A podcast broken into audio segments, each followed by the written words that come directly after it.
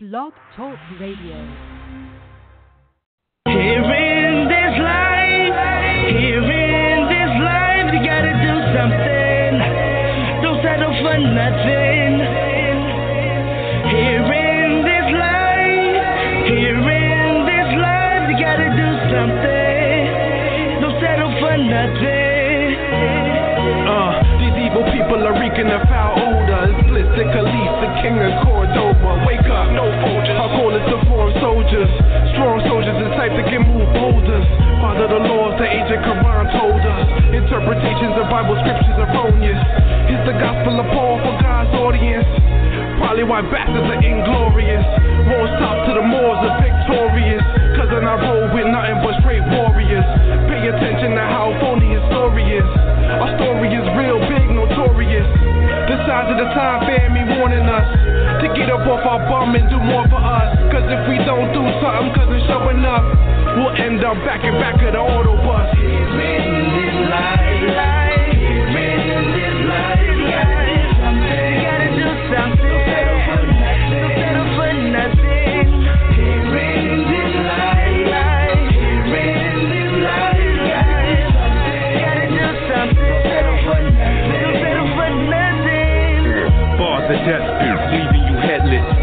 like pyramids and walls, no section, blocking out the weak, unreceptive. These are just my thoughts, I give you my perception. Put it in perspective, then in motion, then check it. Governed by the laws that equal out to perfection. Walking on walls like that movie Inception. Positive inclination, that's the direction. Your stagnation, I'ma rise to the occasion. Constant elevation along with patience made me a maidman. Prominent, dominant, conglomerate with common sense. 5% Islamic. Bomb beats like Hiroshima. Carry the crown, call me Elohim. A godson, beg your pardon. Excuse me for confusions that may portray the illusions, delusions of grandeur, cause I am much more than I used to.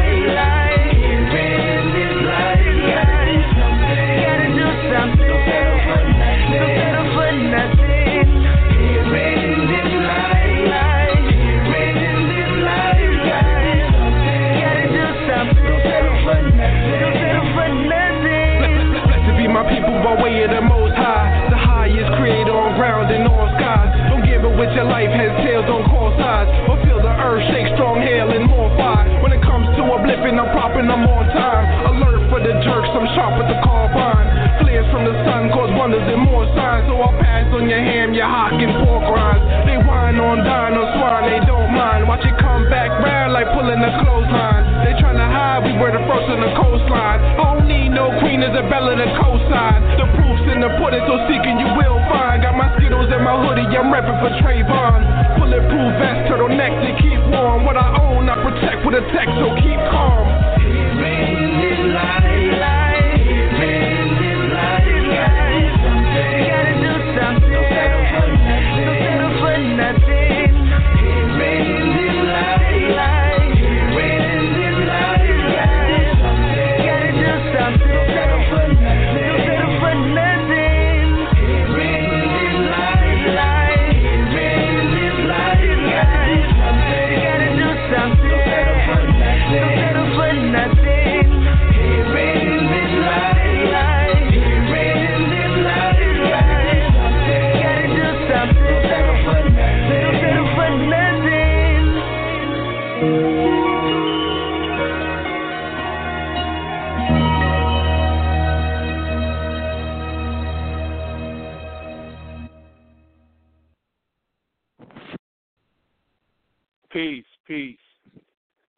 Another show.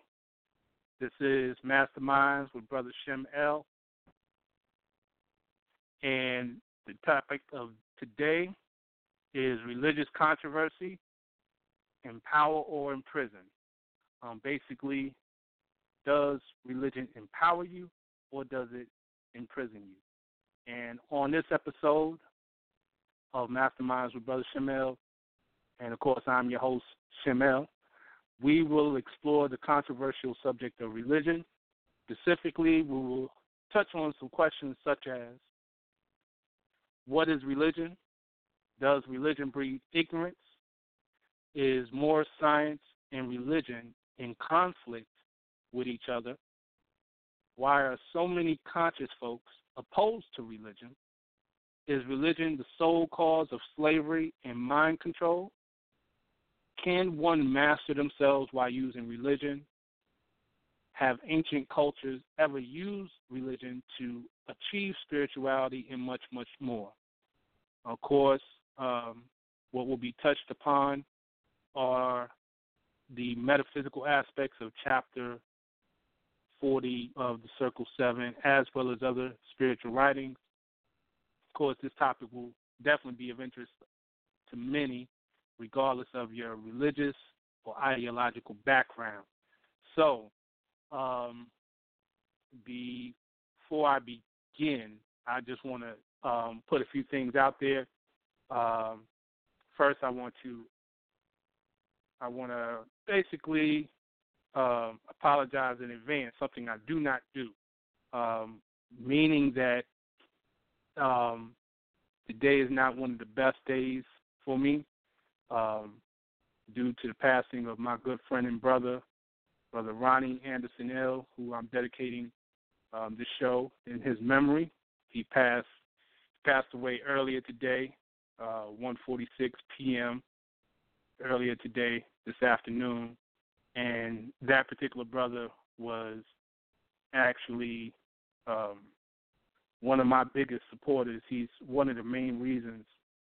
Um, he one of the main reasons why I um, started doing this show.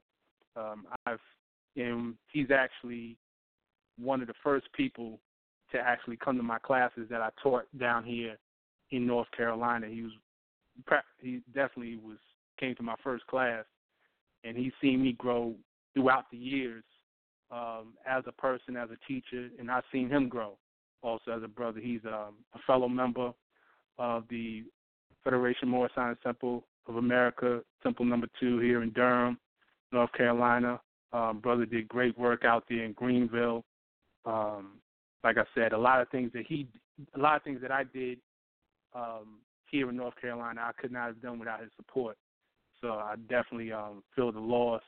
Um, my condolences goes out to his family, um, his brother, his sister, and you know, so definitely, death is no enemy to man. Of course, we know spirit man cannot die, but we also, you know, we cherish the memory and um, of our loved ones who are here while they're here in the in the flesh, and we definitely miss his presence. He will definitely be missed. Uh, also, uh, my trusted uh, my trusted co-host, Sister Wilhelmina Bey, um, she's resting. Um, she'll probably be tuning in, but she had a busy week, so she is she's getting the must deserved rest that she needs. And um, so I may be doing this dolo. So, but we may have some people calling in and adding on. So, what I want um, to encourage everybody to do um, while we're having this conversation, I'm going to touch on some things, give out some information, but you're definitely welcome to chime in uh, with any questions, comments, statements, um, concerns, whatever. Um, all you have to do if you're calling in, um, press one. You to raise your hand. I'll see that you um, you have your hand raised. I'll let you in, open the line up for you, um, just like we did last show, uh, which was actually a show I didn't intend to um, have any questions um, to to um, for people to call in, but um, someone did call in and had a question. Interestingly enough, I also want to thank everyone. Oh well, before I do that, before I even be, do that, I want to give all gratitude and praise uh, to the Most High. Um, give honors um, to all whom honors is due. Um, as I, you know, who I give honors to, um, all those to whom honors is due, because when man honors man, he honors the omnipotent by whatever name you call that. You know, there's many names. Allah, Jehovah, whatever, but we know we're talking about the causeless cause and the rootless root from which all things have grown. So with that being stated, I want to actually um, yeah, I want to definitely give honors and, and gratitude to everyone who's been supporting Masterminds, um, the show. I've actually received um, emails from people um, stating how much they really enjoyed the show. Um, they've been tuning in and um, telling other people about it as well. So definitely appreciate it. Last show, the the phone lines was lit up. The whole board was was on fire. It was lit up. So um, definitely gratitude. And I think I made a conversation uh, about it earlier this week, but um, we now we're at our fourth show. At our third show, we had people calling in all the way from Australia. The um, the guy who came on and talked, he was from Queensland. He said, and I didn't know exactly where Queensland was at, but come to find out that it is in Australia. So that that's just a testament to more science and the power of more science. That is universal knowledge that is definitely um, can reach everybody. So I'm I'm going to go ahead and I think I covered everything. Oh yeah, uh, for those who wish to contact me, you can contact me via Facebook on my Facebook page, or you can email me at shem45 at hotmail.com. That's S H E M 45 at hotmail.com, and we can definitely politic. So, so I'm just going to go in. I'm going to start off, um, of course, since this. Well, first I'm going to go. Of course, the reason for the this show was kind of um, a continuation of the two previous shows. Uh, one of the things that kept coming up, excuse me, was the aspect of religion. Um, even the caller on the last show, uh, the show Wiser but Weaker, you know, he made a statement about religion in particular.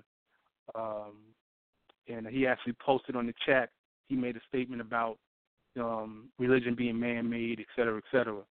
But and and I'll and I'll address that as well.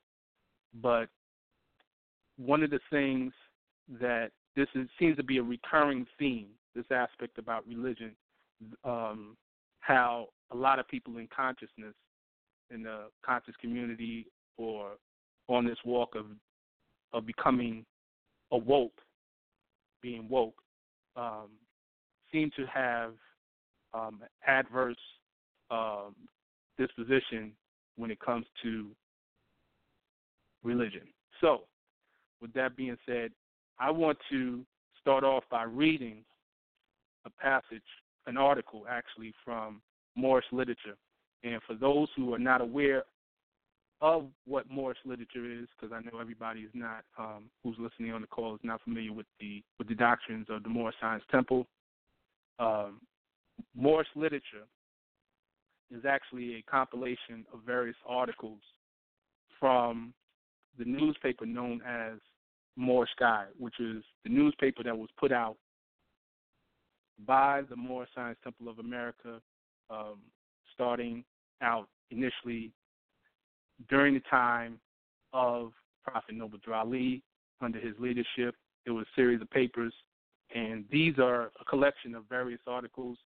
Um, some of them actually written by Noble Drew himself, and um, so this is one of the articles I'm going to really read. I'm going to actually going to go not to the whole article, start from the beginning and read um, a good deal of it. Of course, this is entitled "Religious Controversy." religious controversy. In this age, there is still much religious controversy as to the right thing. Big and powerful ministers have come to the conclusion that something is wrong. Some say it is the Ten Commandments. Others say there is a lack of sincerity in the purpose of the churches. Still others think it is all worthless and not fit for the time it takes to attend them. However, or whatever their final decision may be, it is certain they will make a change or rather try to make one. The fact of the matter is that they have always had only a reflection of the truth and not the real thing. Like one who holds up to the sun a mirror and casts a few of its diverted rays in a different direction so have they done with the truth that is supposed to have come from the East. There are but few people who know what the truth is about man, and that few know that it is foolish to try to impart it to the ignorant. Although the ignorant has finished college, he is a fool right on, being trained to jump through a hoop. The longer he stays in the schools, the better he can jump, and the more vivid will he defend his jumping. So I just want to um, kind of stop there. Oh, well, I'll just make this statement. From the east comes all light, but though the sun is hanging at high noon, the blind cannot see. So this all ties into the religious term of religious controversy. Now, this is very important because things that are being said in this article, keep in mind, this was in, this article was written and published in the early 1900s and 1920s. And the things that are being said here, such as big, powerful ministers, um, people thinking there's lack of sincerity um, in the churches, people thinking it's not fit for the time to attend them. And we can apply this not only to churches, but we can apply this to any religious institution. Those things are still applicable today. They're, they're relevant today. We're still having that same conversation of people who say that, you know, um, we'll use the Moorish Science Temple of America, for example. There's a big controversy as to the history of the temple and to what purpose it serves now. And I'm not going to get into the specifics of it, but I will say this much that a lot of things that are spoken about is in the context of, uh, well, the temple is just a religious organization, or they function just like a church. They're not really teaching more science, et cetera, et cetera. Uh, and again, people can say this about any different institution that uses religion. You know, people have said that about the Nation of Islam or any other, you know, particularly in this conscious movement. What's so interesting is that we have to be able to know one, what is religion and what is its purpose and function. So I, I made a point to um, say that I was going to speak on uh, chapter 43 of the Circle 7. And chapter 43 of Circle 7 is actually in, actually entitled um, The Insufficiency of Knowledge, right? Um, dealing with the holy instructions. So, specific um, verses that I wanted to touch on, and I can touch on, we can actually go into other um, aspects of this particular chapter, but one of the things that is important in, re- in relationship to this aspect of religion and the controversy behind it is verses 19 to 21. And I'm just going to read it and then just expound on it. Okay, so it says, Naturally doth man desire the truth, yet when it is before him, he will not apprehend it and when and if it force itself upon him, he is not offended at it. The fault is not in truth, for that is amiable, but the weakness of man beareth not its splendor. Wouldst thou see thine insufficiency more plainly? View at thy devotions. To what end was religion instituted but to teach thine infirmities, to remind thee of thy weakness, to show that from heaven alone thou art to hope for good. Now, this is very important because when we speak about this, this is the one section in the Circle 7 where it speaks about the reason or the purpose of religion or what reason it was instituted for. The, the other part, the other section in the Circle 7 would actually be chapter 23 verse 13, where it says, Teach him science, and his life shall be useful. Teach him religion, and his death shall be happy. So I'm going to deal with both aspects of that. And this is very important to um, to go into and, and to really see. So when we talk about to what end religion was instituted, but to teach to teach you of your infirmities and to remind you of your weakness, and to show you that from heaven alone are you um, to hope for good. Now, in more science, we know that heaven is a state of mind. It's not a place of metes and bounds. That's one. So you have to look at it from that aspect. In every religious, in all true religion, there's two aspects or two sides to it. There's the exoteric account or perspective and the esoteric perspective. The exoteric being the outer, the surface information, where it's looked on a literal aspect, and the esoteric is the inner, where it's looked upon, um, where it deals with the allegory, symbolism, etc., etc. So, to remind thee of thy weakness, uh, my brother Sheikh Seven Islam he made a statement, and actually this was also a statement that um, Dr. Alim El Bey spoke about um, when he taught at the lecture in Durham on higher self and lower self. And this is that religion, the very word religion, in the etymology of the word, it comes from a word that means to bind. Right? And he and he explained in the lecture how there it is known throughout ancient cultures and traditions the the concept, the precept of binding the higher self and the lower self. Now this is very important. And he used the and he showed the image of uh, what was on the walls in Egypt with Asar.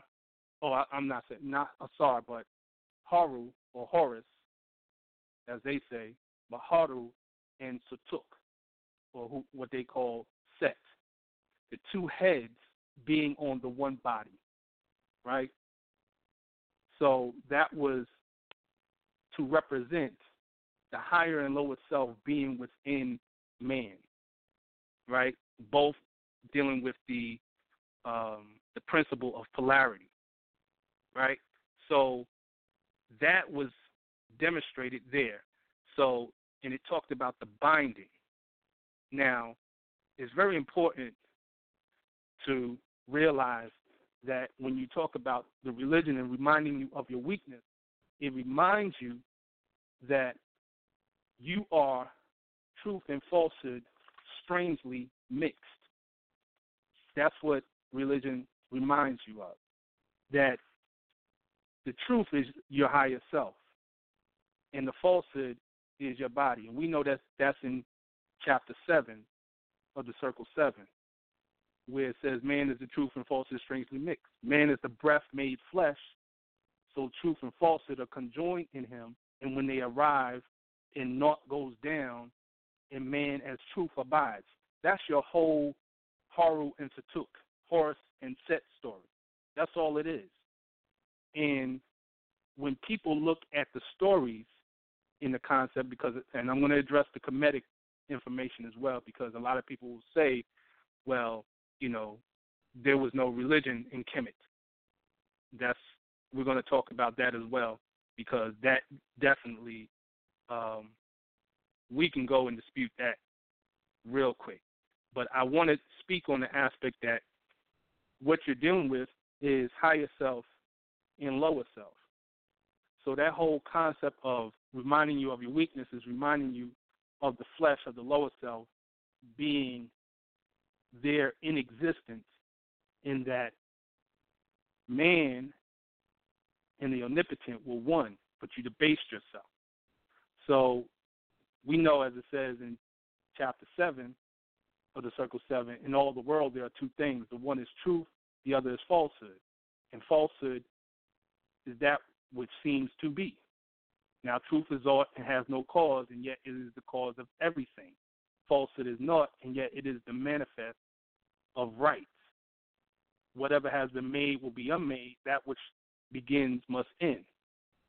And all things that are seen by human eyes are manifest of aught, are not, and so must pass away. So when you're dealing with that, that ties directly back to what we um, spoke about in chapter 23, where it says to teach religion, speaking of teaching religion, to make their death, to make his death happy. Why would you have to have a happy death? Because death is a transitional stage. We spoke about that in chemistry of life, ministry of death. So that in and of itself speaks to the science of where um, where actually you realize that you know of the weakness of the flesh that you don't attach yourself to the flesh. That's where that's where religion plays its part.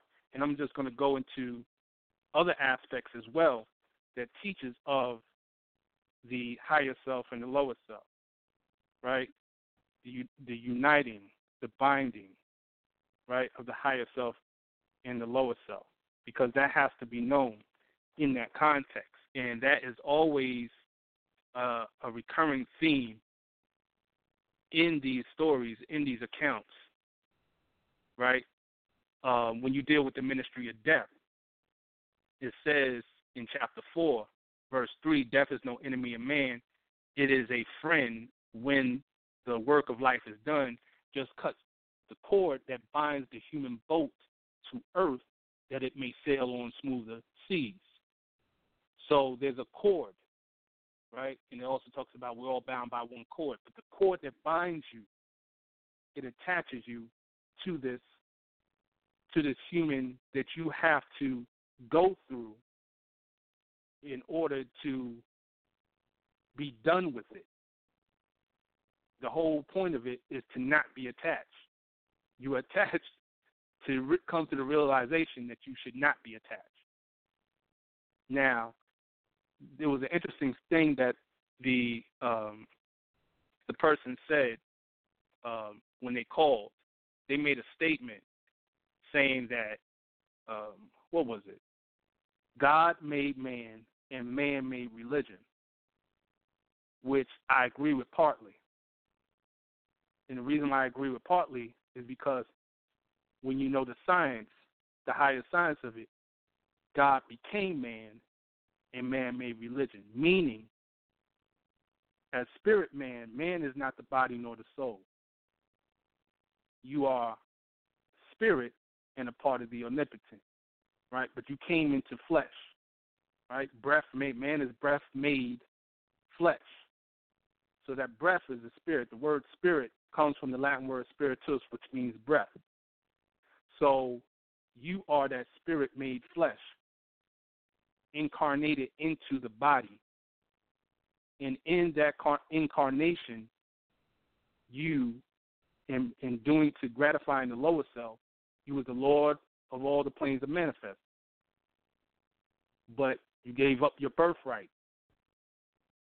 Right? And that's the work of the mastermind is to reclaim your birthright, to reclaim your heritage.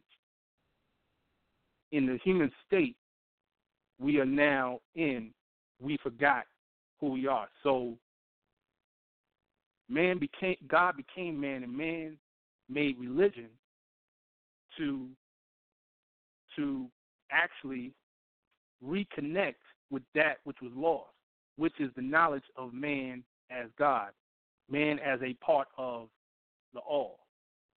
Because this is the reality. In all the ancient texts, they always speak about man know thyself. In the circle seven, when you open it up in the inside cover, it says, Know thyself in Allah. It says, Know thyself and Allah. Why would it say, Know thyself and Allah? Because in knowing thyself, you begin to know Allah. To know Allah, you have in order to know Allah, you have to know yourself. That is because man and Allah are one. man and the divine are one. Again, going back to the binding, right? So, but again, be, the reason why a lot of people look at religion as so negative mainly is because they are dealing with religion based on their experience in the society. And the society has been predominantly that of a westernized European uh, Christian um, background. And like I said before, we view we view re- religion from that lens, pretty much. Okay, pretty much. Even those of us who have come across to Islam, because I hear I hear people a lot of a lot of the same things against Islam that they would say against Christianity. And keep in mind, this is not to say this is not to say that any religion is supreme because because of the reality that certain things is a tool. It's certain things to realize that it is a tool. It's how you use it. It's like this. If you use you can use fire to heat a house or you can use it to burn down the house.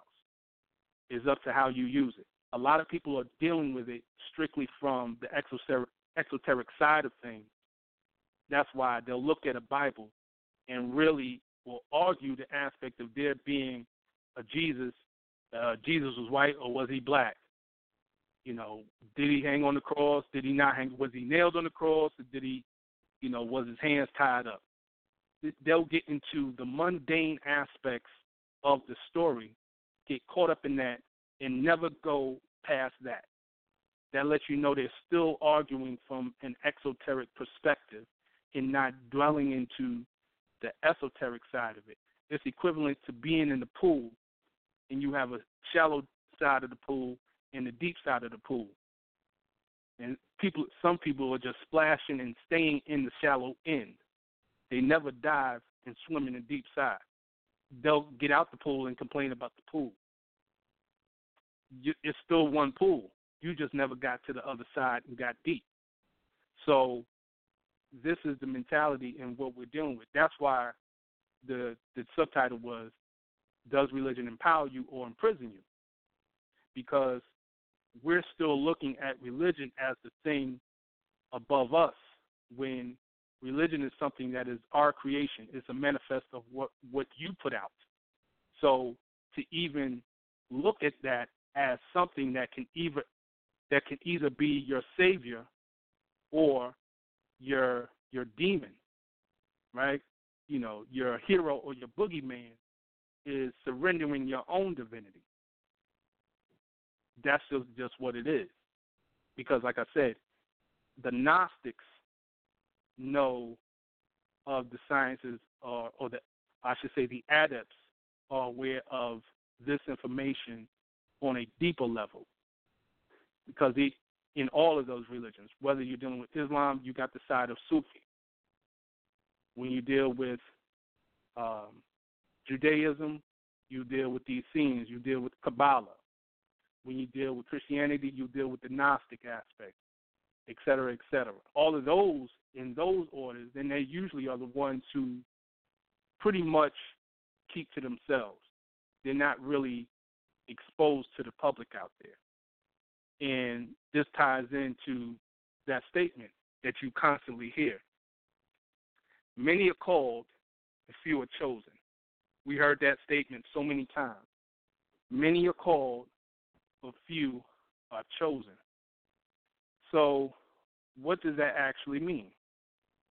Because we'll hear people, particularly in the, um, I would say, the Christian um, yeah, the, the Christian faith say, I received my calling.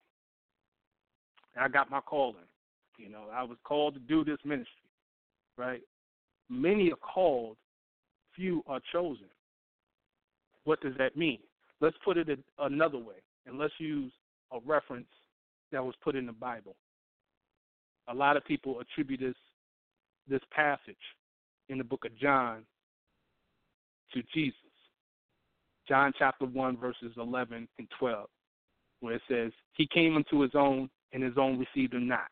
But as many as them that received him, to them he gave the power to become the sons of God, even to them that believe on his name. Interesting point about that is that many people will look at that and say that, okay, that's Jesus, even though the name Jesus is not mentioned anywhere prior to that those verses. In fact, the only name that's mentioned is John, because in the sixth in the sixth verse it says there was a man sent from God whose name was John. So, what does that mean? But it also ties into the fact because it talks about bearing witness to the light that that was the true light which lighted every man was coming to the world. That deals also ties in with chapter two of the Circle Seven, which talks about the story of the account where they say John and Jesus would be called revealers of the light, but you must have the light in order to reveal the light. So, what does that mean in relationship to this, and particularly into religion? First off, it talks about giving the power to become sons of God, which totally destroys the aspect of there being only one begotten Son of God. So that's out the door. But even in that, the sons of God, how is that to be? Because light we equate with knowledge. And to equate with knowledge, you have to be able to understand what it is. It's like this there may be somebody, it could be your parents or just some old man that's on the block, and they'll tell you, don't go to that corner. That's trouble out there. Don't hang with those guys. They're going to get you set up. They're going to get you robbed. They're going to get you shot. You know, don't go out with that girl. That girl's a whore. She's going to give you diseases. She's going to trap you, get pregnant, and make your life a living hell. Don't go out with that guy. That guy likes to beat up women. That guy's gonna make your credit bad, et cetera, et cetera. You you always hear a story, and then you also hear the term hidden in plain sight, where something is right there before you, and you can see it, but you don't really see it, or you hear it, or you're not really listening, because messages come in the form of light. Example, even if you're hearing something like you're hearing this blog talk and someone's talking to you, there's sound frequency that hits your ear, hits the eardrum, and it processes through, travels to the brain, and triggers the neurons in your brain, which sends off messages between the neurons in the form of electrical impulses, which we call light. You know, you've seen the the animated uh what's they call the um the animations for the science shows on Discovery Channel. You see that they got the drawings and little neurons, illustrations of it, and they flash and pulsating, and it looks like light flashing between them, like little laser beams of light between each other. They're not close together or tied together, but they're transcending messages, thoughts in the form of light. So we always, literally, always equate light with knowledge and information, right? To receive light, to receive someone, many, you know, he came into his own and his own received him not. To receive someone is to receive the light that they're revealing, not to, you know, embrace or hug them, but to actually receive the message, the information that is going to take you to that next level. The power to become the sons of God. If you notice throughout the whole through most of the Bible in the New Testament, when you deal with the story of Jesus, he's talking in parables. He's talking in code, like street code. Right? If you ever heard somebody on the street, old man on the street, they'll say something that totally might not make no sense. You know, I heard the old man say, you, you know, can't chew your cabbage twice, man. I didn't know what that meant. it obviously was something deep, but at the time, it knew had no clue He was trying to give me information, a word of wisdom, an axiom, whatever, right? But you have to be able to decode it. And the scientist, the more science, is never content with the surface explanation of a story. You know, the scientist, the mastermind, always know that there's something deeper than what is right before them. And that is the key to know that. That's why many are called, few are chosen. So you can hear the calling, but to be chosen is to receive, is to receive and internalize that call, so to speak, right? Um, it, it, that brings me to something I said um, last night uh, to some brothers and sisters uh, who were at the temple proclaim, and have proclaimed their nationality. I said, take Moorish science and make it yours, meaning you take this information and internalize it because it has to become you. It, has to transform you. The purpose of information is to transform. Information should lead to transformation. Transformation from the mundane to to to the divine. That is always important to take place. If you don't do that, then it's just ritual. It's just a practice. And that's what you have in religion, which of course leads people to look at religion a certain way because you have within the exoteric exoteric side of things, you have people who do things habitually, but they do it for no intended goal. It's just something that they're just into, right? And even more so, they will do it. Somebody else is in it. They're in this, you know, they go to the church because, you know, their parents went there, or, you know, they go to the mosque because their husband's in the mosque, right? It's generational, whatever. Their friend told them about it it becomes a social thing more so than a personal journey that you take on to transform yourself. Because if the journey is within, you're not caring about anyone else outside of you in that same um, facility, so to speak, as far as their personal development. That doesn't mean that you shouldn't have compassion. It's just that you are focused on working on yourself. You are involved in using the tools of the workshop of the mind to build that temple of perfected man. You're involved into the study of yourselves, your higher self and your lower self. So it no longer becomes an argument. Anytime you see people in religious organizations arguing about the little nuances of that structure, usually they're not involved in the work the work within. Or at least at that time they're not involved in the work within. They may have been, you know, meditating or trying to work on themselves at that time. But the moment you start arguing about, you know, um, you know, how you know the hierarchy of this particular religious organization and the history of it's like that has that is not an internal work. And religion, again, I keep saying, is the tool. It it is the tool that will either either use it for your benefit or for your destruction. Either way you look at it. Um, so this is always important to realize about it. Now, I also want to talk on and we, what we're going to do is we're actually going to break this down. This is usually two hours.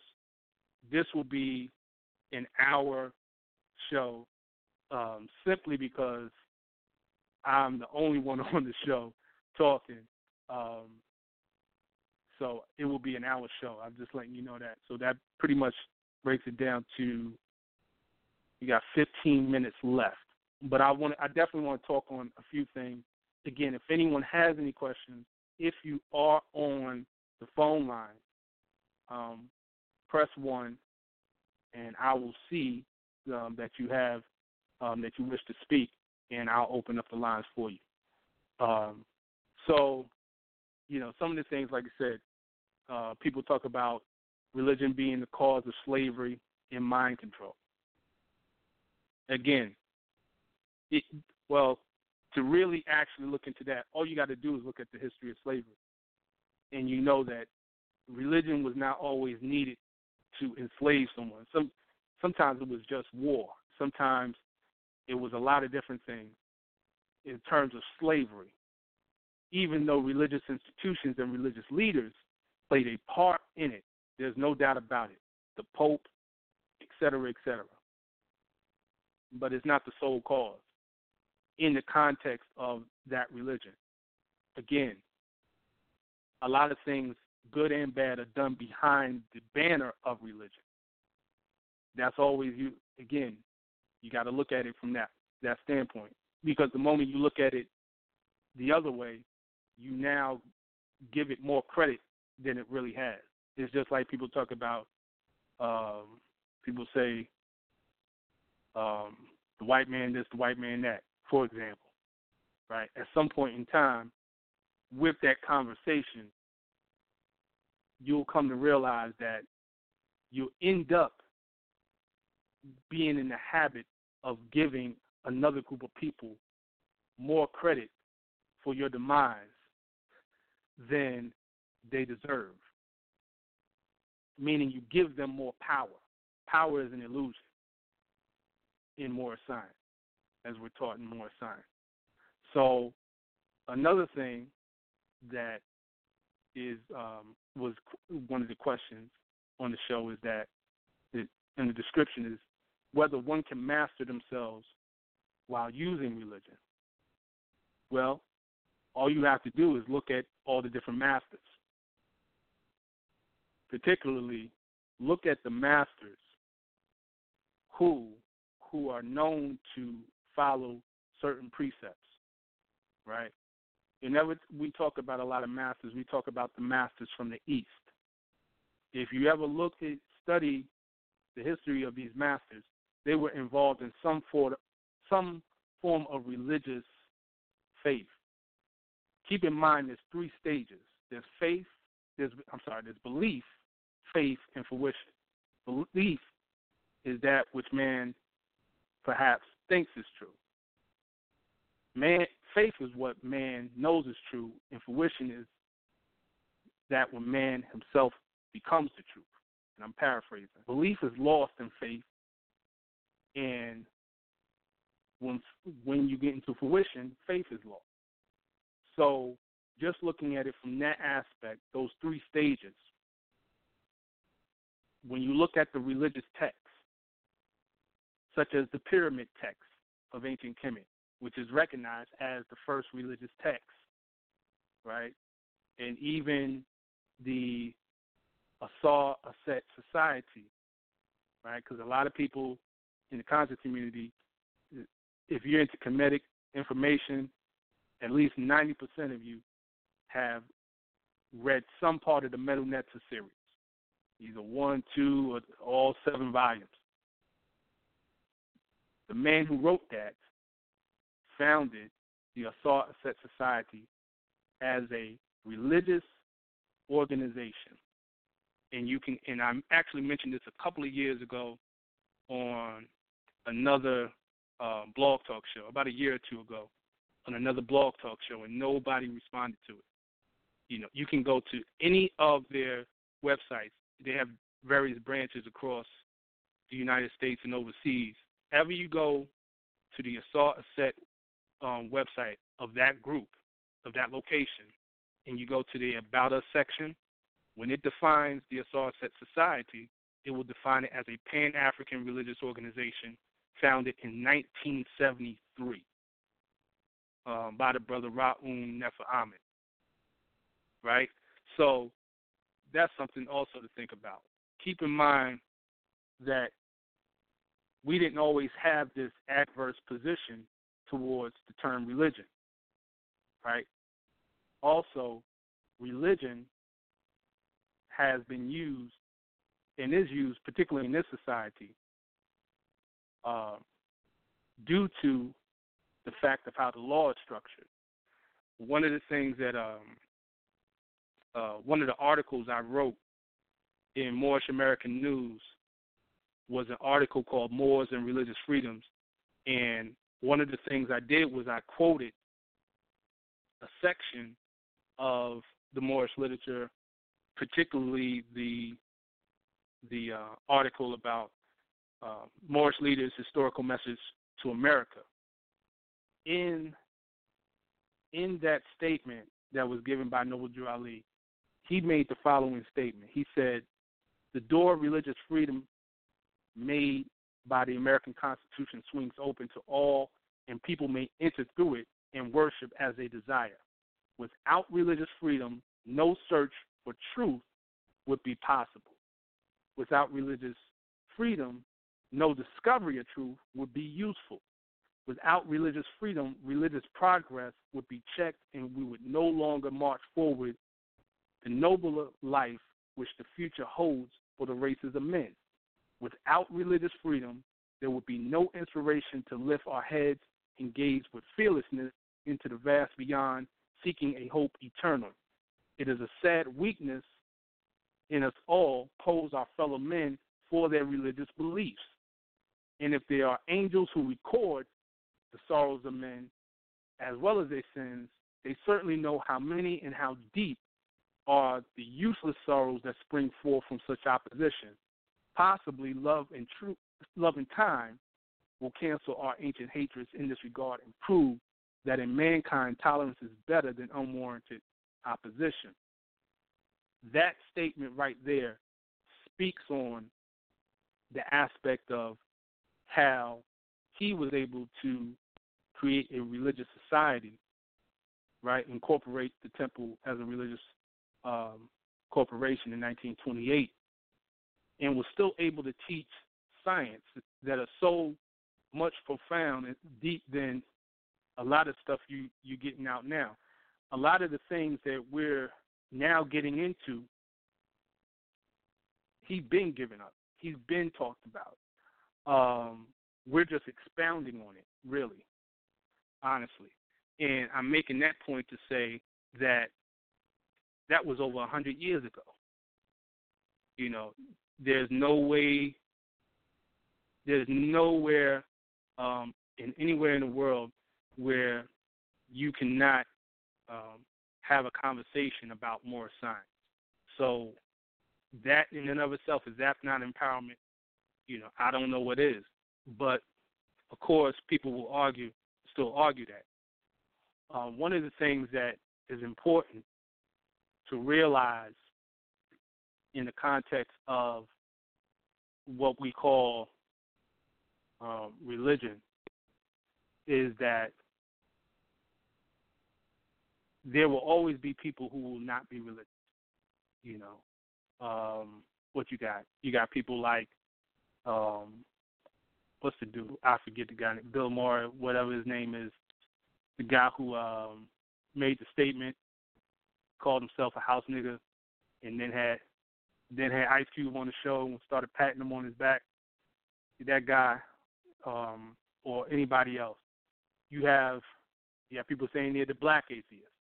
You have people of all different backgrounds going if they're not atheists, they're agnostic. They have this concept where, you know, somehow they think that the idea of using a religious system is somehow counterproductive to liberation or whatever, what have you. But most of the leaders who they revere in history were part of a religion, whether it be Marcus Garvey, Malcolm X, um, Khalid Muhammad. You go on. You you can't even name. I can't personally name one um, off the top of my head. Um, great leader that's revered in our history community that we put on a pedestal that we said, oh man, he was he was great. He did all these things. and he was an atheist. I just I just don't know one personally, or he was agnostic. I just don't know one. If you, for anyone who's listening, if you can if you can come up with a name, please let me know. Contact me on Facebook or hit me on my email address, shem45 at hotmail.com. But that's just, I'm just making that point. Again, and these were men, every one of them did not have the same exact religious belief, but they had a a reverence for the divine and they expressed it in their form, in their manner. And they used it to motivate them. It was motivation. It was encouragement. It was a form of empowerment. It invigorated them to know that they can connect to a divine force.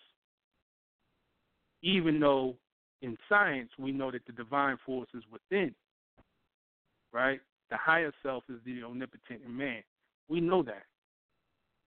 But they was able to use that, tap that in the manner in which they were able to do. And they were able to do great things. So you can never really, if you're going to be a patient of religion, to totally dismiss religion is, in my humble opinion, ignorant. Now, of course, if you choose not to have a religion, that's your total right. This is, in this country, you have that right to do so.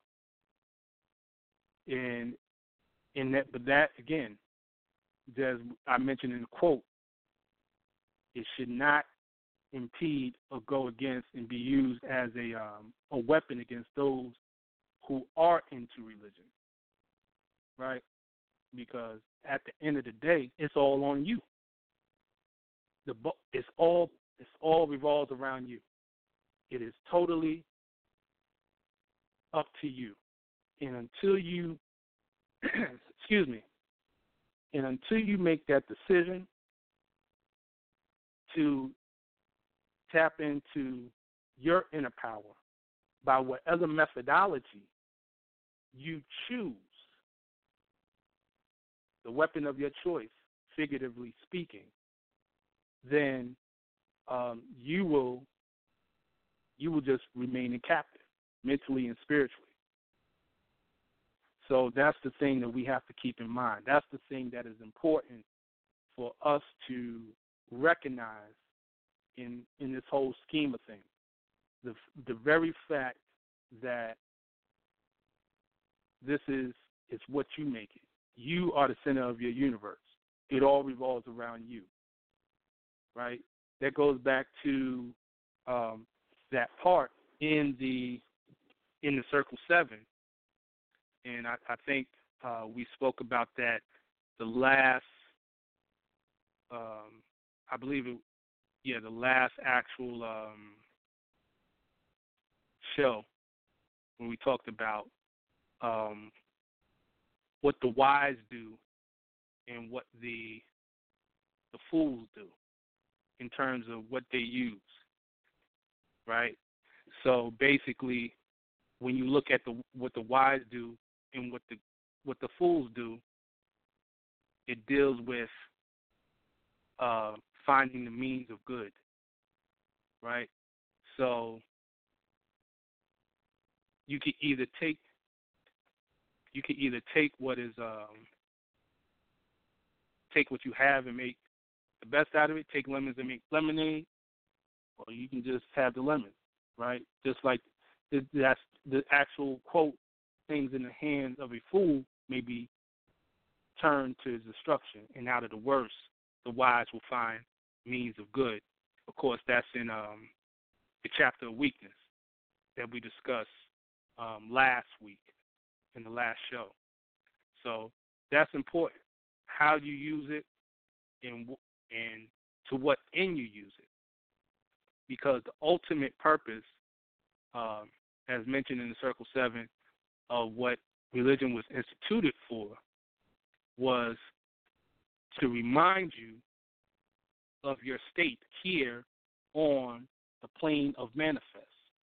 See, the very fact that the statement is made in chapter 23 that your children must be taught religion to make their death happy is a confession that religion has an expiration date. And so, and what I mean by that is that it serves its purpose on the plane of things made manifest for you to make the transition into the higher planes. It serves its purpose for you to make the transition to the higher planes. Death is a transitional state from the plane of manifest to the plane of soul. Once you transcend it, the work has been done. If if you're in a religion, if you take on the religion to get you to that point, you let it go.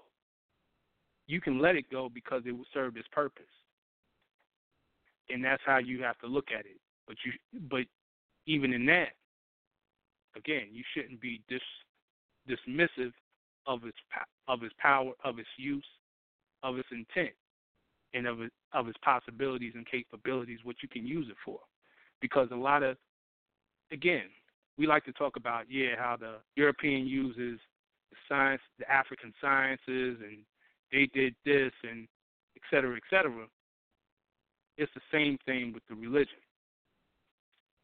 You know, they have been able to take it, and by taking it, I mean to claim it and basically make it their own and use it in a context of empowerment. If you take, and I'm going to use this example real briefly, if you take the stories, just the stories of the Bible, and see how Hollywood has invested billions of do- millions of dollars, made billions of dollars in taking these stories and bringing them to life, so to speak, with the images that they choose to put out there to plant in your subconscious mind, that is taking religion and making it a tool of power. Because anything that you see visually is going to stamp something in your subconscious mind. If you watch The Passion of the Christ, et cetera, et cetera, then they took and gave you a narrative which you accepted in your subconscious mind. Even if it's to the point where you argue it consciously, you're still dealing with their narrative. So if they could do that, then why is it that you can't do it? So we have to always keep in mind of again, that goes back to the statement. The best thing, right? The best things in the hands of a fool may be turned to his destruction, and out of the worst, the wise will find means of good. We have to keep that in mind. Um, at this time, I'm going to um, open up the line.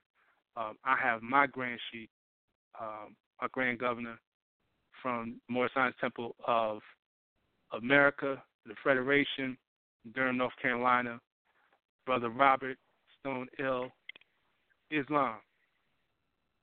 Islamism, Islam, Islam, Islam. Praise Allah, Islam, Sheikh, brother Islam, Shem El. Islam to all the listeners. Peace. Praise Almighty God. Peace, peace. Yes, yes, See, We um we've been going in for for about an hour. We've been talking about um the topic of religious controversy. Um, right. We we went over some of that. Uh, we also um, went into parts of the chapter um, 43, uh, Holy Instructions from the Prophet, um, the insufficiency okay. of, of knowledge. Um, specifically, I went into the verses um, 19 to 21, uh, where it speaks about in, in verse 21 to what end was religion instituted, but to teach thee mm. thy infirmities, to remind right. thee of thy weakness, to show thee that from heaven alone art thou to hope for good. And we know that heaven is a state of mind, uh, not a place. So um, that's right. I just wanted, that's right, you brother. know, um, just your input, your um, you know, your measure on on on all of that. So. Right. Islam, praise Allah. Uh, yes, sir. First of all, I rise, giving all eternal praise to the great God of the universe, giving honors to his holy and divine prophet, Noble Drew Ali, who brought us this great light, without whom we would, we would be in utter darkness. Giving high honors to the forerunner, Prophet Noble Drew Ali, the brother Nazarite who paved the way, giving honors to Honorable Marcus Mosiah Garvey, and giving high honors to the Supreme Grand Resurrection Timothy Dingle El, hyphenated Noble Drew Ali as well, to his other half, Louise Dingle El, Divine Minister, giving honors to each and every one, all Buddhists, Confucianists, Muslims, Christians, and all etc. Yes, sir, Mo. That's a, very, very important subject.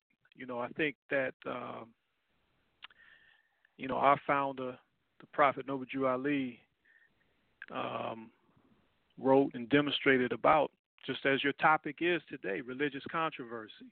You know, um, I think that you know the way in which religion has been used throughout millennia, thousands of years. You know, one can point to uh, progressive uh, examples, and one can uh, point to examples that may render destructive ends. You know, I think that what we're striving to do, uh, what we as Moorish Americans are uh, endeavoring to do with regard to religion, it is, and I think I remember uh, the Sheikh brother who was on the on the program last week, and I thought last week was a very very good program with you and the the Sheikh brother and um, and the Sheikhs, um, the topics that you all covered. But you know, from a progressive standpoint, religion, you know, realignment or rejoining, um, the effort of Noble Drew Ali that he put forth was us recalling and remembering uh, the ways of our ancient parents, ancient foreparents. And by our ancient foreparents, the mothers and fathers, we were speaking of the mothers and fathers of civilization. Now, we look at the heights of civilization, we are also striving to look at a, a religion or a spiritual system that informed those builders of civilization. So that's where I think idealistically we as Moorish Americans are we're looking back to that. You know, we're looking back to um, the founders of civilization and what inspired them. You know, I think when Noble Drew Ali came on the scene, we were not practicing our religion of our foreparents. Uh, he came on the scene, uh, born 1886, and you know established a movement in 1913. By the time that he came on the scene, we were really in a condition where we really didn't know much about um, the customs, the traditions, the ways of our ancient mothers and fathers. In fact, we didn't know much about our nationality, if anything. Um, Noble Drew Ali is the one who who awakened us to that. Um, I think when we talk about Noble Drew Ali, we have to include the fact that he brought us the religion of Islamism. And in that, as we demonstrated some on our holy day, um, that spirituality, that system of religion, it has to inform um, the citizen. It has to inform us when we even talk about nationality. Um, so I'm just speaking in a general sense as far as uh, Moorish Americans are concerned. Um, but I know I, I, can say this as well too that through my travels, you know, I have also seen, as you were demonstrating very well, brother, as I was listening, how um, religion can be used as a tool, you know, and that is very, very unfortunate.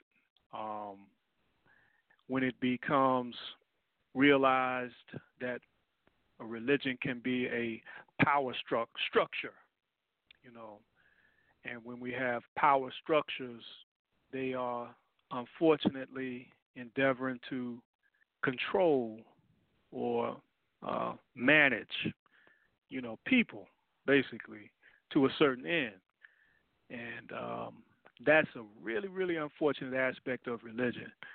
But even in using the choice of words when we say power, you know, going back to the teachings of Noble Drew Ali, we learn that power power is in fact uh, an illusion. You know, it's it's a manifest of something else which is even greater, which is the greater, which is force. And um, I'm going to read just from our Holy Quran, Circle Seven, because I think when we when we having in this discussion, we have to consider um, what are we striving for in religion. You know, is what we are striving for is it uh, communion with other people? Is it a society? Is it? I think many people would say a, a closer relationship with God. You know, but you know, everyone is going to be seeking things in their own unique way. But I want to like to read uh, Sheikh Brother, if it's all right, uh, some verses from chapter seven in our Holy Quran. Islam, absolutely. Islamism. This is a very interesting chapter. This is uh, demonstrating uh, the nature of truth in this chapter. This is actually entitled The Friendship of Jesus and Lamaas. Jesus explains to Lamaas the meaning of truth. Because, as I say, you know, we, we embark on paths for different reasons. You know, um, we, we may first seek out a path to um, edify ourselves. We may have had, you know, many hardships or experiences and we're seeking a path to edify ourselves. Somewhere along the path, we may come to the point where you know we want to just know the truth. You know, we we feel that we've not had the truth. You know, um, through our development, and and you know a time comes and we we want the truth. You know, but um, you know as they say when when you're seeking the truth, you got you got to be ready. You got to be ready because there's there's there's much to overcome in our path to the truth.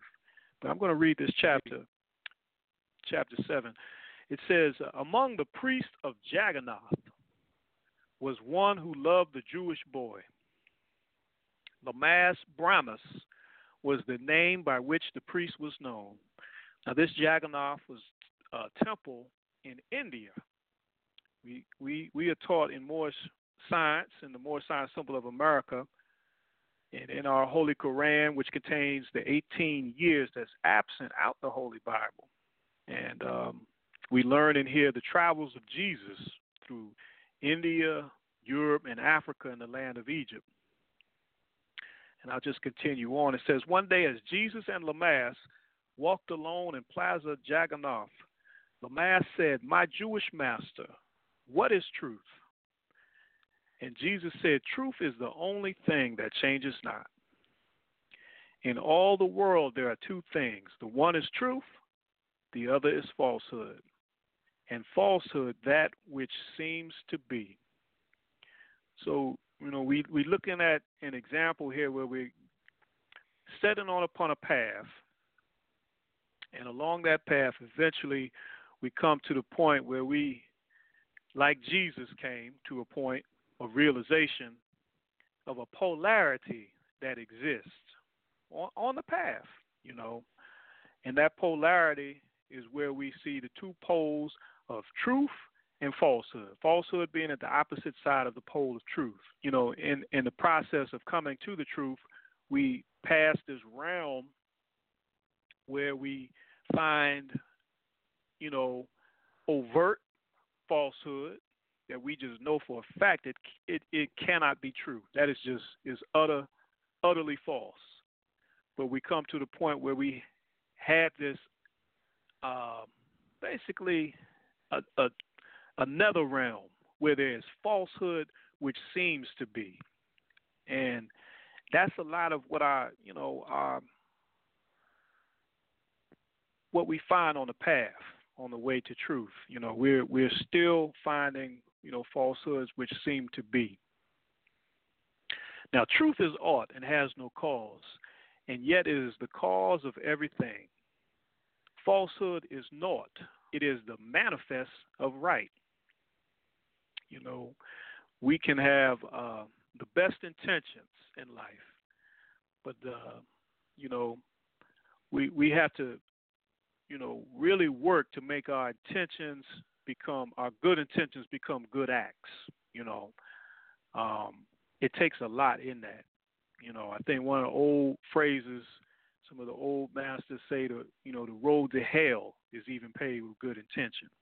You know, so indeed that which is false is naught, but yet it is the manifest of right. You know, things can can be rooted in a right idea, a right thought, but it, the, the manifest can be totally wrong.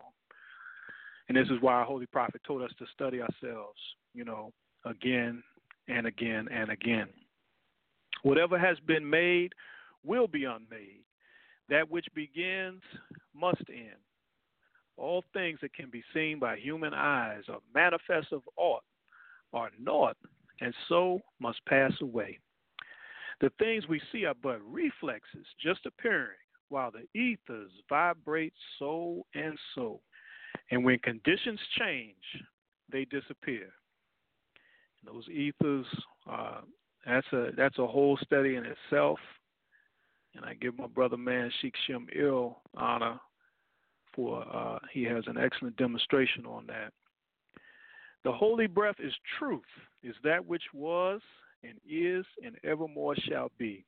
It cannot change nor pass away.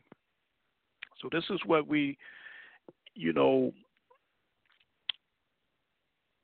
see in the Moorish Science Temple of America, where we say that um, truth is the holy breath, but it is also parallels with what our Christian brothers and sisters say about the Holy Ghost, you know, except that, you know, the ghost being a a mistrans, mistranslation of the of the word spirit, you know, uh, through through through translations and everything. But you know, we like to use the term holy breath because it um, you know it, it, it hits more hits more at at, at the actual demonstration. The holy breath is truth, is that which was and is and evermore shall be. It cannot change nor pass away. And this is what we're seeking. We're striving to get to that place where where truth doesn't change, where we we're, we're beyond the point where falsehood that which seems to be, that which seems to be truth, but in actuality we find out it's not. You know,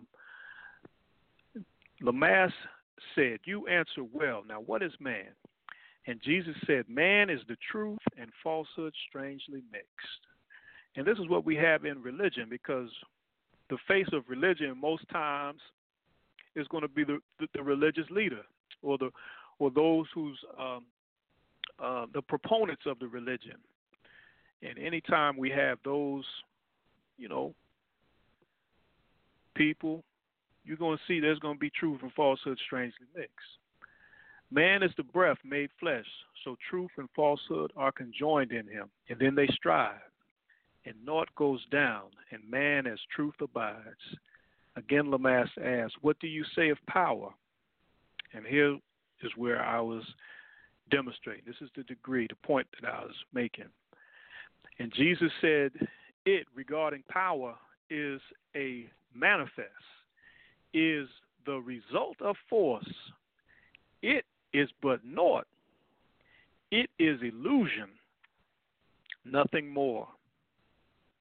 Force changes not, but power changes as the ethers change. And we see that with power structures, you know, and religion has become one of these master power structures. It, it has been a master power structure um, for centuries you know. And as I stated earlier, throughout the history, we can find examples of progressive ideas, progressive acts, and progressive deeds through religion. But unfortunately, we can also find um, acts that have unfortunately led to destructive ends. And I'll read the last verse. It says that force is the will of Allah or God and is omnipotent, and power is that will and manifest directed by the breath. So, once again, you know, it, we can see that dichotomy. Um, I think what the Prophet Noble Drew Ali, using my five senses, what he's saying here is that that power that is in manifest because it has a beginning and an end, it's finite, therefore it is not eternal, therefore it is an illusion. However, you know, it can manifest great things during its, you know, during its initiation, during its time. And I think that the the power structure, the power, the religion that is the, um, directed by the breath, directed by the truth, Islam, will do great things and, you know, will make a great contribution to humanity. And, uh, um, you know, from my studies of the Prophet Noble Drew Ali, this is definitely what he was, you know, endeavoring to do, you know, and I think that, you know, uh, there were other great religious leaders as well, great prophets, great teachers, great spiritual teachers who did the same thing. I think we're living in that era of time now where, you know, um, we're seeing things a, a whole lot clearer. And, you know, I think we've benefited from having embarked on the road to knowledge of self to find that relationship with Almighty God if we're seeking that. You know, we've seen the good and the bad along the way. We've seen the, the good demonstration of religion, and we've seen other demonstrations that unfortunately have led to destructive ends. Islam? Islam. Islam. Indeed. Indeed. Islam. Yeah. That's definitely that's definitely true. Like you said, it, it has been used um, by some, you know, for destructive means. That and that goes back to that that statement in the Circle Seven, um, the best things in the hands of the fool, you know, mm. be turned mm-hmm. to destruction. Um, right. Brother, um, let me see how how said in um, the chat room said that dogma is what that is called. Pure religion and pure science are one and the same, and uh, I would agree. You know, pure religion, you know, the true religion, right? Uh, um, pure science, all one and the same, indeed you know, definitely um, tying in to to what is known, like we we talked about earlier in chapter 23, you know, about teaching science that life may be useful, teaching death that the death, um, teaching religion that one's death right. happen. Uh, That's right. That goes that ties right hand in hand because mm-hmm. dealing with um, aspect of one's journey to get back to become one with Allah. And right. These are, right. These are the things that we use. Uh, you know, definitely when we um, talk about, you know, we talk about tools in chapter five when we speak mm-hmm. about um, tools and workshop of the mind. Yes, sir. And you know, it, it brought to that even brought to my mind um, how even if you look at because he just was definitely talking in, in high degrees in science. Uh, mm-hmm. Like for example, uh, say we use this axe to cut away the knotty, useless, and ungainly parts and make the character symmetrical. We use the hammer to drive home the truth and pound it in until it is a part of every part. Of every part. Now that's on a that's on a mental level. Now we know that on a physical level, those two those two instruments right there, they can be used to build or they can be used to destroy. That's right. So, That's right. You know, we know as above, so below. So likewise, you have you have tools in the workshop of the mind if properly used, you will build that temple of perfected man. That's right. If misused, That's right. You know, it can it can lead to your destruction. The best things in the hands of a fool. That's right. So we, you know, we definitely have to keep in mind, as you, as you mentioned, Sheik, about, you know, the intention, you know, what we're using it for, you know, and definitely um, how what we use is the original purpose. You know, how, how this thing, how it affects yourself as well as others. Because what we do, you know, all life is bound by one cord. So, you know, what we do can definitely affect others. It's not just, you know, ourselves, but it can affect others. Um, Right. yeah, I read a, you know, we read a, I just see on the chat room, um, where it speaks about, you know, he about Trump, for example, using the uh, Asiatic community for prayer, going to the preachers, but yet and still, Mm. you mm, know, Mm. that was you, you know, that was using religion Right. in a bad sense, you know. Right. Right. Um, right. Right. Right. Mm-hmm. Indeed, indeed. And um yeah, I see in the chat it said we have forgotten that Allah and man are one. So we are taught by dogmatists that we have to go through in another to find Allah, aka God, aka perfected man. We are perfected man now while thinking we were only human. And um to um on that comment, one one thing that um I'm reminded of in the Circle Seven is Yes, sir. in chapter uh, what was that? Chapter two?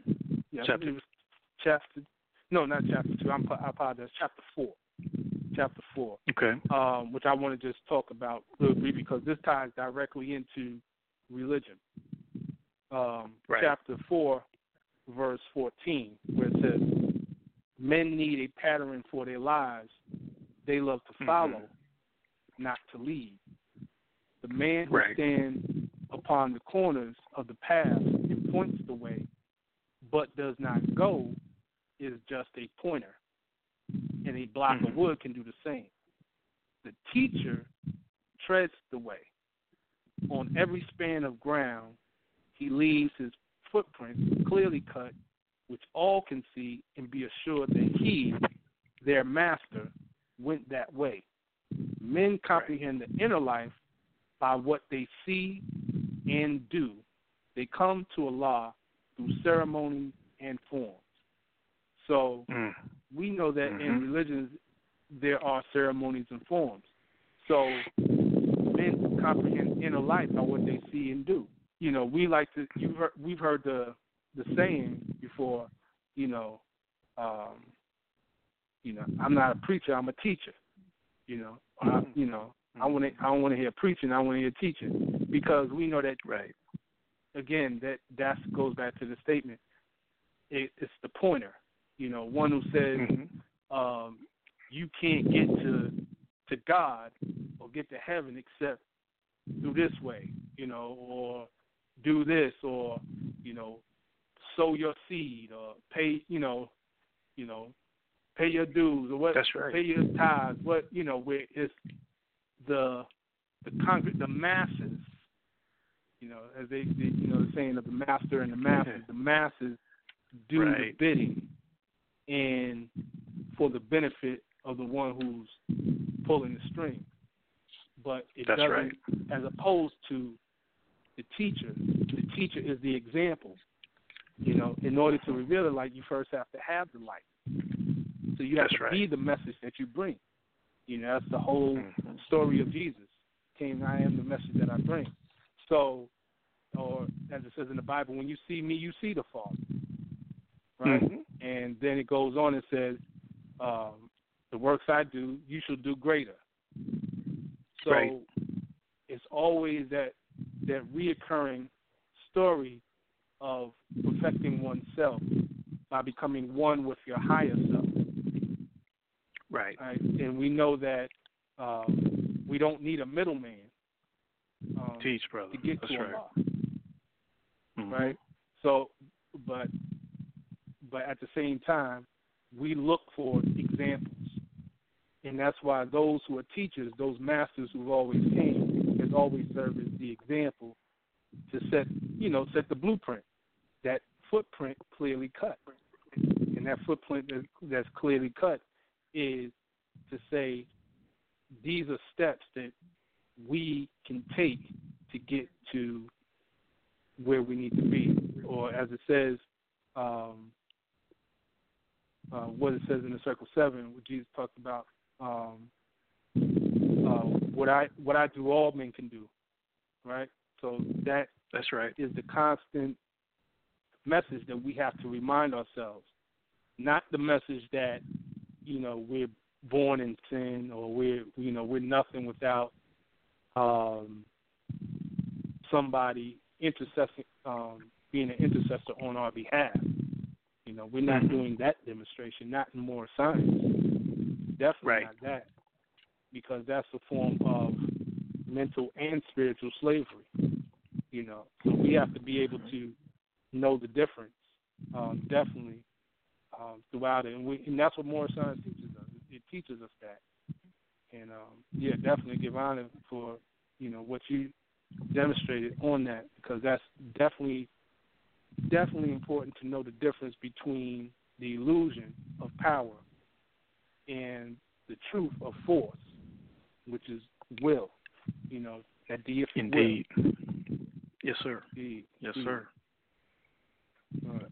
I, Yeah, see, I so agree with you. Definitely, hmm absolutely. Mhm. Yeah, and I think so, um, yeah, the uh th- those those in the chat, they you know they they definitely exercising their five and, and contributing light as well. Um, I think you know the brother you know had it right. You know definitely had it right. The brother or sister who is demonstrating, you know, and as you said, the verse that you referred to for that no middleman. I just you know for the um, you know those who are listening, just to give some reference for that. That's we're talking about chapter 10 in our Holy Quran um, of the Moorish Science Temple of America, Circle 7, chapter 10, verse 22.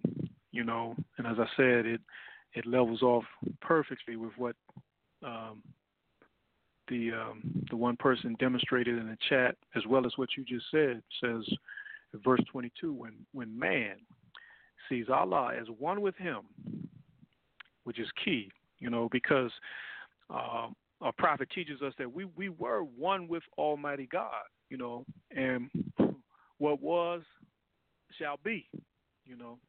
We are one with God now, but the prophet teaches us that we tore ourselves away from Allah through carnal thoughts and words and deeds. But prophet is showing us here in chapter 10, verse 22, you know, this uh, rejoining again, you know, which again what we say you know the real purpose of religion you know is to you know align us back with with god. It says when man sees allah or god as one with him as father allah he needs no middleman no priest to intercede.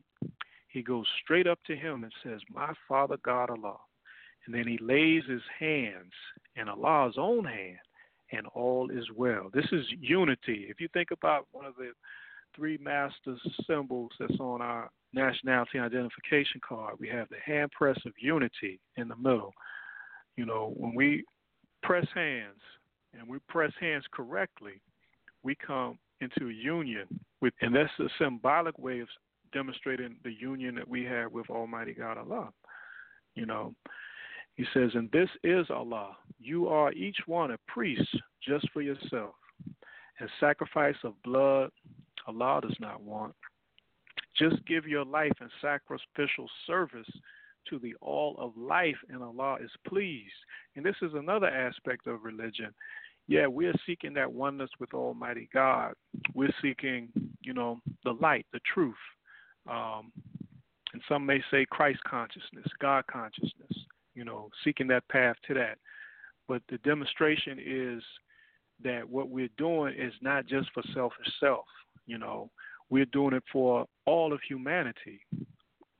You know, if you if you understand what I'm saying, that's that's really what the purpose of the system that Noble Drew Ali brought. You know, to bring us absolutely and make us one with God, but at the same time to uplift others. You know, it's still about service.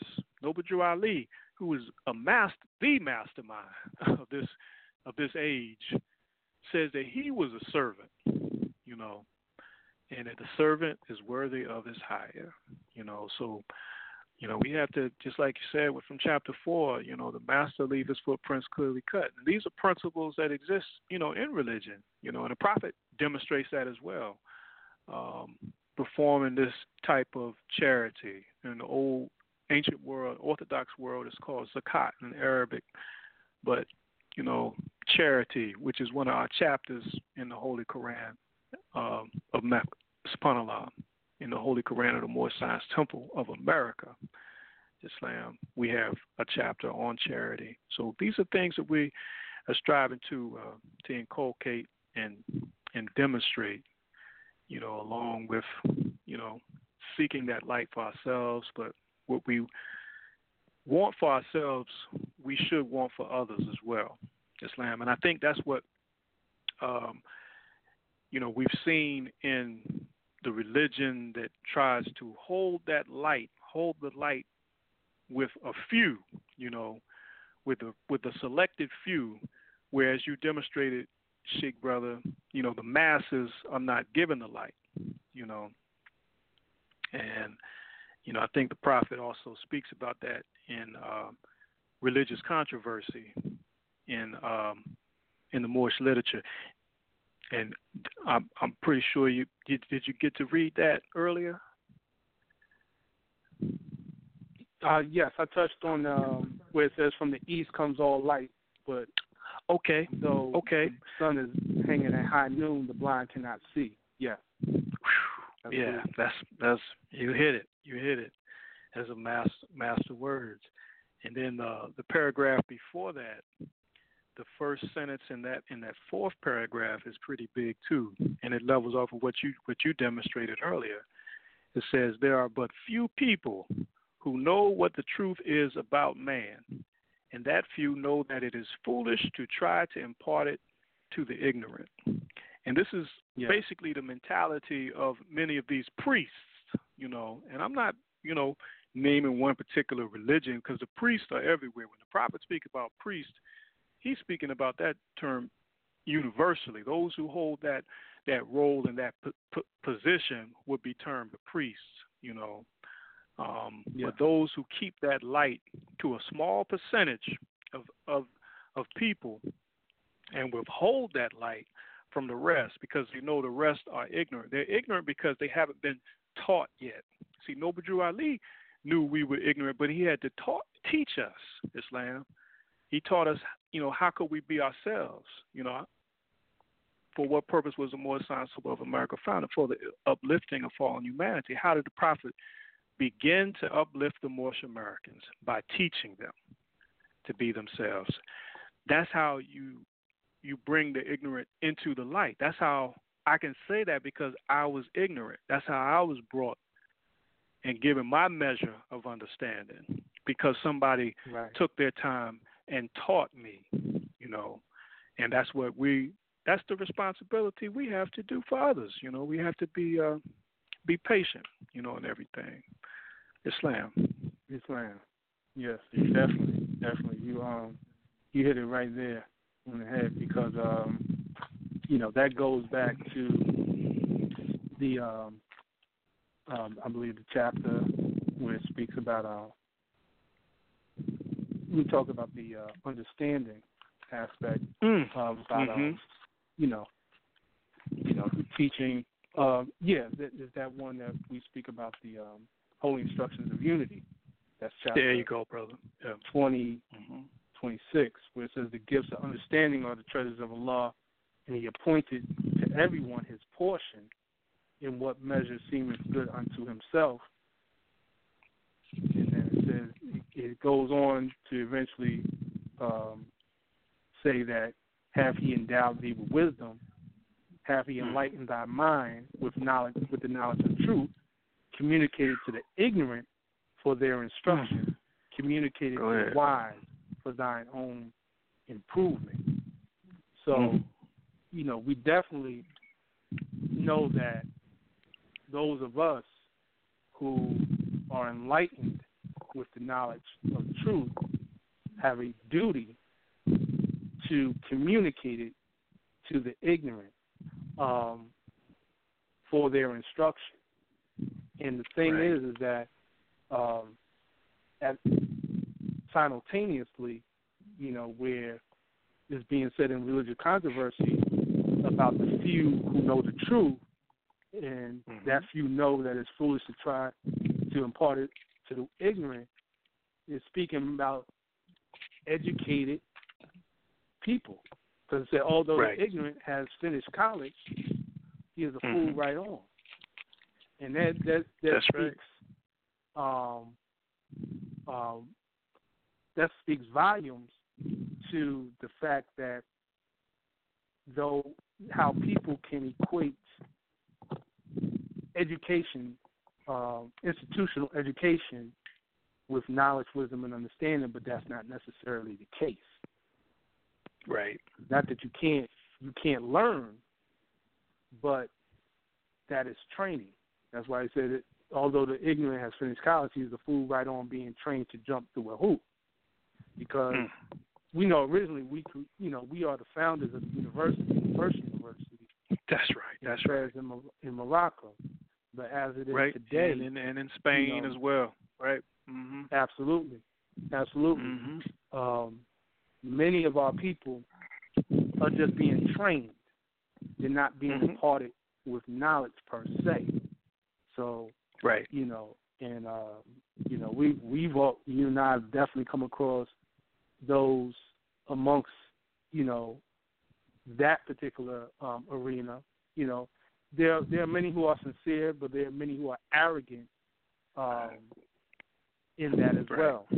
And those, and I know that's what you know. Definitely, that's what it was speaking to. Those who are arrogant in Mhm. what they have, as if what they have is all the truth. When, as it says Right. in religious controversy, the fact of the matter is that they have always had only a reflection of the truth and not the. Reflection. Right. That's Right. it. Islam, Islamism, Islam, and I think you and your uh, co-host, um, your last program, you really you really hit that, you know, and that's why I think that you know the listeners should understand this is not an indictment against. Um, you know, we're not saying every religion out there is wrong and the religion Islamism or the Moorish Science Temple of America is the only religion that's right because there's good and bad everywhere. Islam, you know, that's Indeed. something that, you know, as we said, we're seeking that path of truth, and you know, sometimes the truth uh, is, is is not going to be that box with a bow on it. You know, um, that could be the falsehood. You know, we might have to go through something else to get to the truth. You know, but as you were Right. speaking, uh, you know, as you elaborated on, you know, imparting that you know, to the ignorant, it makes me think, you know, this is what Noble Drew Ali did. He gave us divine instructions. Um, that's what uh, religion, you know, can be. You know, religion can be so much more. You know, um, Right. you know, for out of religion there can be many, many, many, many things coming from religion. But you know, just going back, but staying on the on the crux of religion itself, you know, it Drew Ali brought a, a system. You know, he used the master words, "Know thyself." This is an ancient system that Drew Ali brought. You know, as as I'm sure many of the listeners who have been studying know that those words, you know, were on emblazoned on temples, you know, for thousands and thousands of years, you know.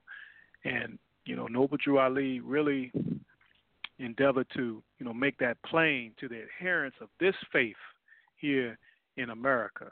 You know, he really wanted to make that plain and, you know, over a period of time we would we would grow, grow into that understanding.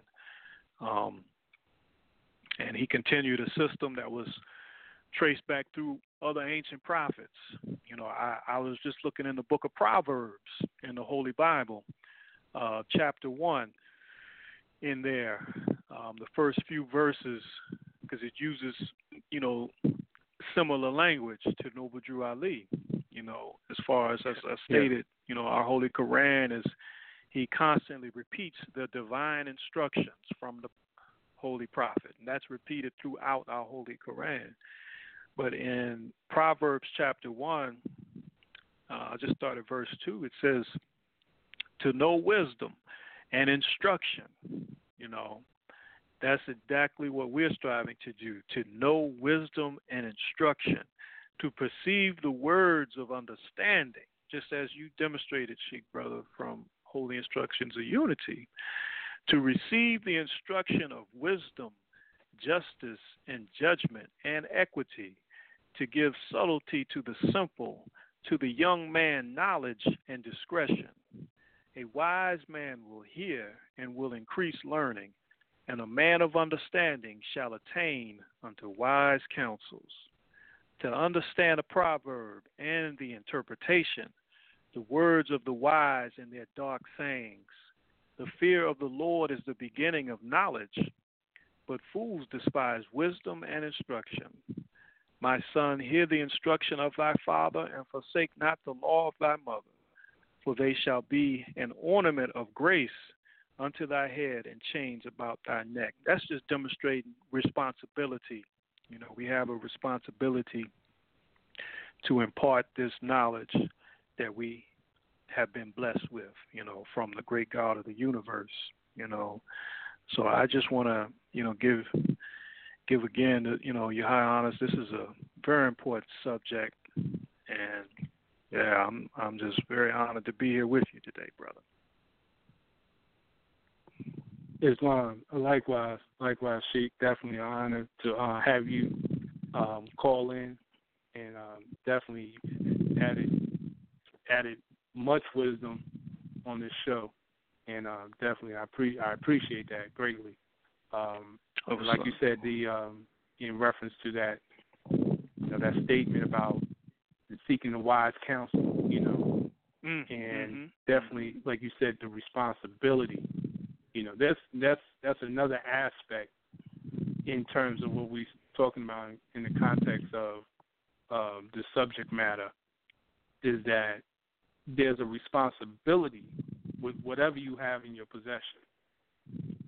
Right. And those who are irresponsible of it, you know, like you know, there's that saying, with great power comes great responsibility. Yes, you, sir. You know, we hear terms like that, but there's a responsibility with what you have in your possession. You know, the very fact that we exist on this plane of manifest um, is a testament to the responsibility that we have. Because obviously, um, for whatever time we're here on this plane of existence, there's certain things that we have to do. That's right. And we shouldn't be um, we shouldn't be careless with that. You know, that's why, you know, that same thing, like, you know, know thyself. Right. That's the overall message. Yes. Know thyself. Yes. You know, mm-hmm. and Allah. So, um, definitely, um, truth is all, all is Allah. That's mm-hmm. that's the one thing you know that was said that would make you free. So that's you right. always have to keep that in mind. Um, so definitely honors again um, to you, Sheikh. Honors to everyone on the chat room uh, who has um, been everyone on the call. You know, um, and we're just gonna keep this going. Everyone who's contributed in the chat, everyone who um, called in, everyone who was listened, um, and once again, you know, you you've been tuning in to Masterminds. We're going to continue this um, on for next week, um, hopefully, uh, inshallah, and uh, we'll just keep bringing out that information um, that's needed to help take us to to the next level, transform us. So with that, I say peace, peace and love. Peace and love. Peace and love.